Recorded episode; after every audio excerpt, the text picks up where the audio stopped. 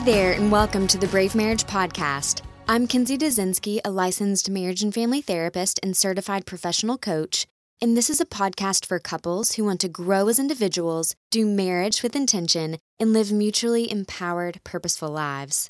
Happy November to you all. I hope you enjoyed your extra hour yesterday as daylight savings came to an end. If you're just joining us, we're finishing up our series this month on how to build a strong marriage using the analogy of the home building process.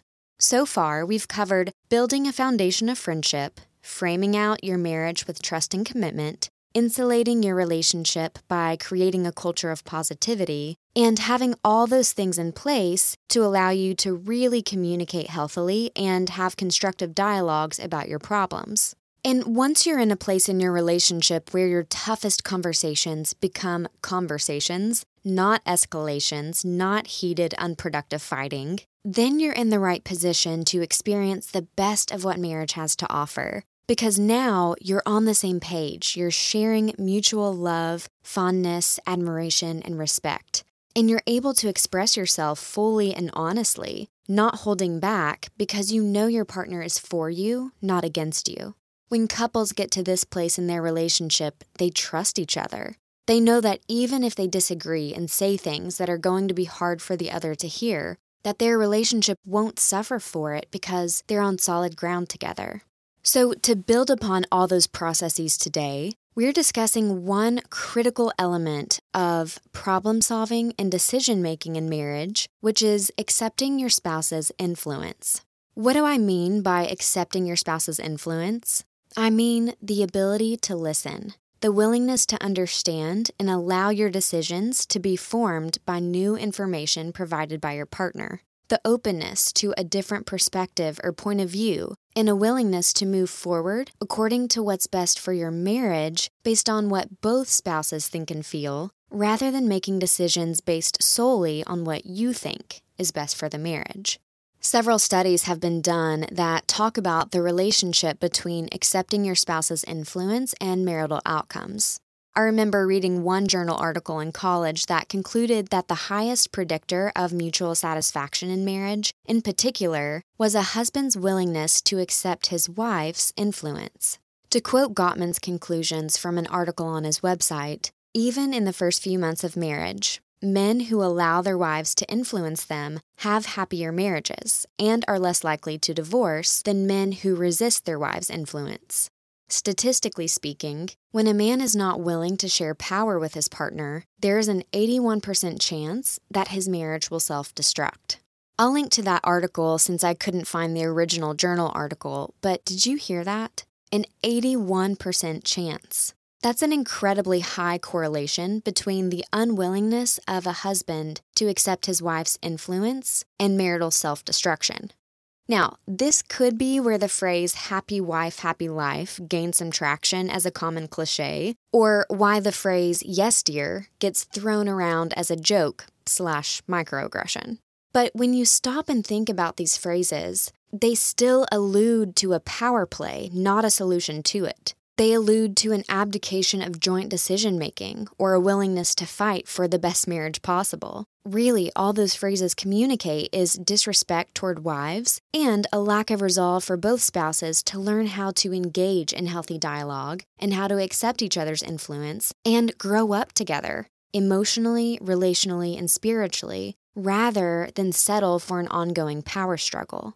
Happy wife, happy life, and yes, dear, essentially say, Husbands, if you can't have your way, you might as well give up and give in to what your wife wants because she will make your life miserable if you don't give it to her. And that sentiment totally misses the mark of a healthy marriage, according to research and psychology, not to mention missing the mark of the way husbands and wives are encouraged to love one another in Scripture. So, I know this is my soapbox, but if you hear someone say this in the future or catch yourself saying it in jest, I just want you to pause and think about what that's communicating about your or someone else's marriage. And realize that it's actually just a cop out to doing the hard work of having a healthy and happy marriage. Now, in introducing this concept to you, I mentioned its importance for problem solving and decision making because I didn't want to turn you off with the word power. But the way Gottman phrases this articulates something I see in therapy, which I want to take another minute to explain to you. A couple comes in and says, We have a communication problem. But actually, what they have is a power sharing problem. And again, when I say power sharing, what I mean is an acceptance and regard for both spouses' opinions regarding whatever is being talked about. They're at a stalemate because they've tried to communicate around certain topics sex, money, parenting, chores, roles, work, family, time together. But in refusing to even consider their partner's perspective, one partner shuts down and walls the other off, while the other partner tries and tries to push past that wall until he or she is exasperated and either gives up or gives in. So, when they try to communicate around these topics in the future, they've now created a dance that involves stonewalling, defensiveness, criticism, and contempt. And so, yes, they certainly do have a communication problem now, on top of a power sharing problem. Unaware of this, they come to me hoping to help them solve a problem that will in no way fix their marriage.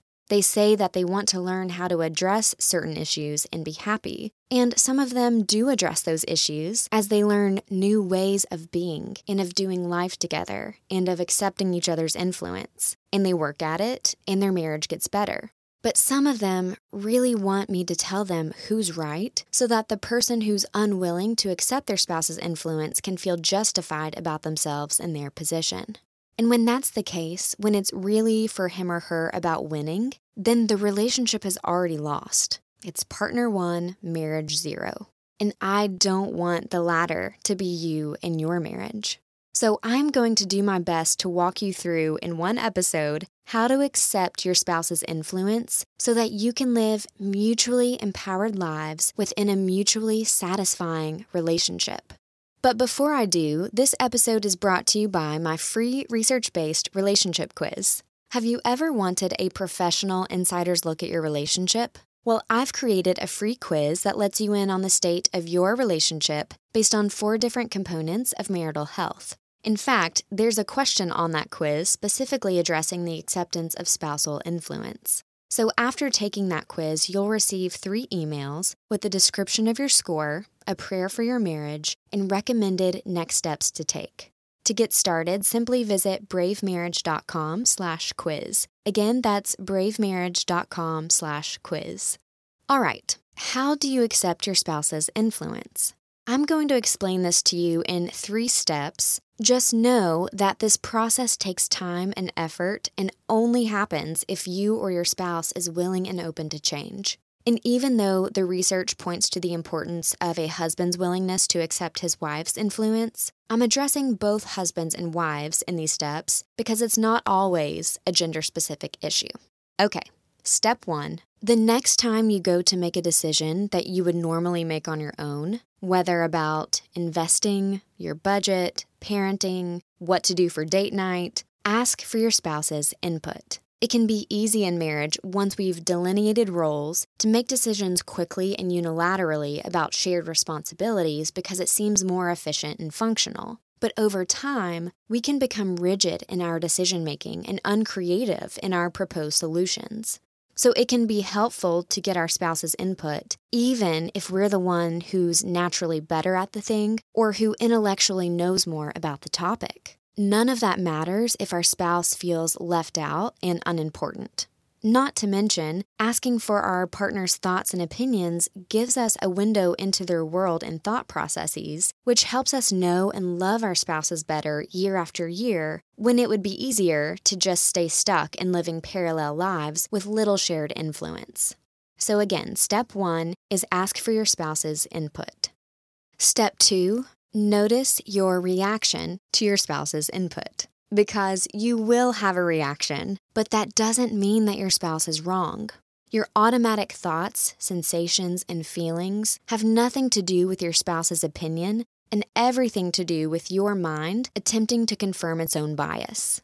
We talked about this back in January, but our brains are wired for efficiency, and they would rather confirm what we already believe than to experience cognitive dissonance and work to form new neural pathways that lead to new thoughts, feelings, and sensations. So, again, notice your reaction. Likely, You will feel some mix of confusion about your spouse's perspective, curiosity, maybe, relief to not be making the decision alone, and resistance to what your spouse has to say or to offer.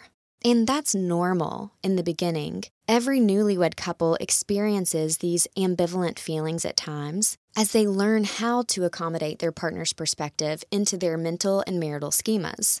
Where this becomes unhealthy, though, is when a spouse or couple chooses him or herself over the relationship, thereby stunting the development of their own marital and emotional maturity. But now you know. When you ask for your spouse's input, it may be hard to receive it, but that doesn't mean your spouse is wrong or that their input isn't worth considering as you work to make decisions that suit you both. Your reaction is simply a growing pain. So notice it and then be willing to take the next step, which is step three choose a win win and shared solution, one that both of you can get behind.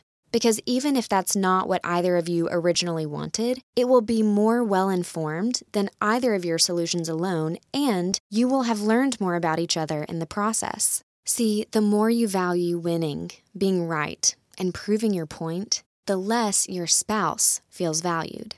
But the more you learn to value your spouse's input, feelings, and point of view, the better your marriage will become. Again, this is not about transferring power or responsibility, but learning to share it. It's about both partners growing up, learning to contribute, and experiencing the reality that, in fact, two are better than one. And it's somewhat counterintuitive, but in order to have influence in your marriage, you have to be willing to accept influence from the other.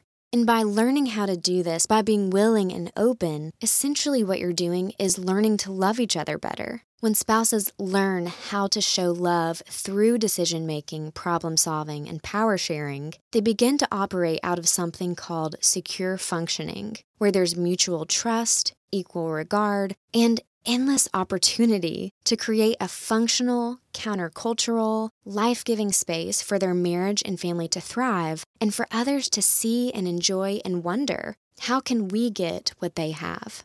In creating a safe space for each other, you in turn create a safe space for others to experience love and marriage at its very best. And that's what I pray for you and your marriage and for those that your marriage influences. Your action step for today is to follow these three steps, which I'll list out again in the show notes. And I would love for you to let me know how this goes or to email with any questions you have about this episode or this series. You can email me, Kensi, K E N S I, at bravemarriage.com. And we'll talk again next week right here. Bye bye.